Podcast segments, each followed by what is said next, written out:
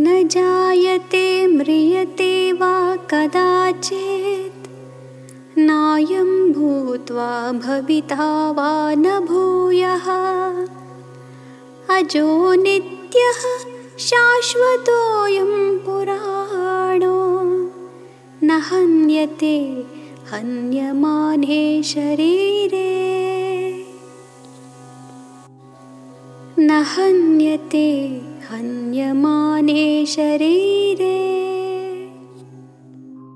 न जायते म्रियते वा कदाचित् एषः नित्यः The soul never dies.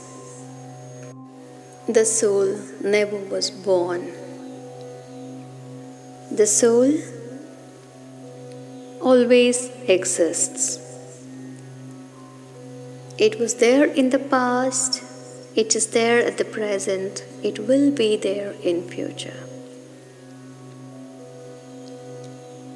He is Nitya, He is eternal. And He is not slain when the body gets slain. So, who are you lamenting about? The body will die by one or the other reason. The body has to end, or the body has to see a last day.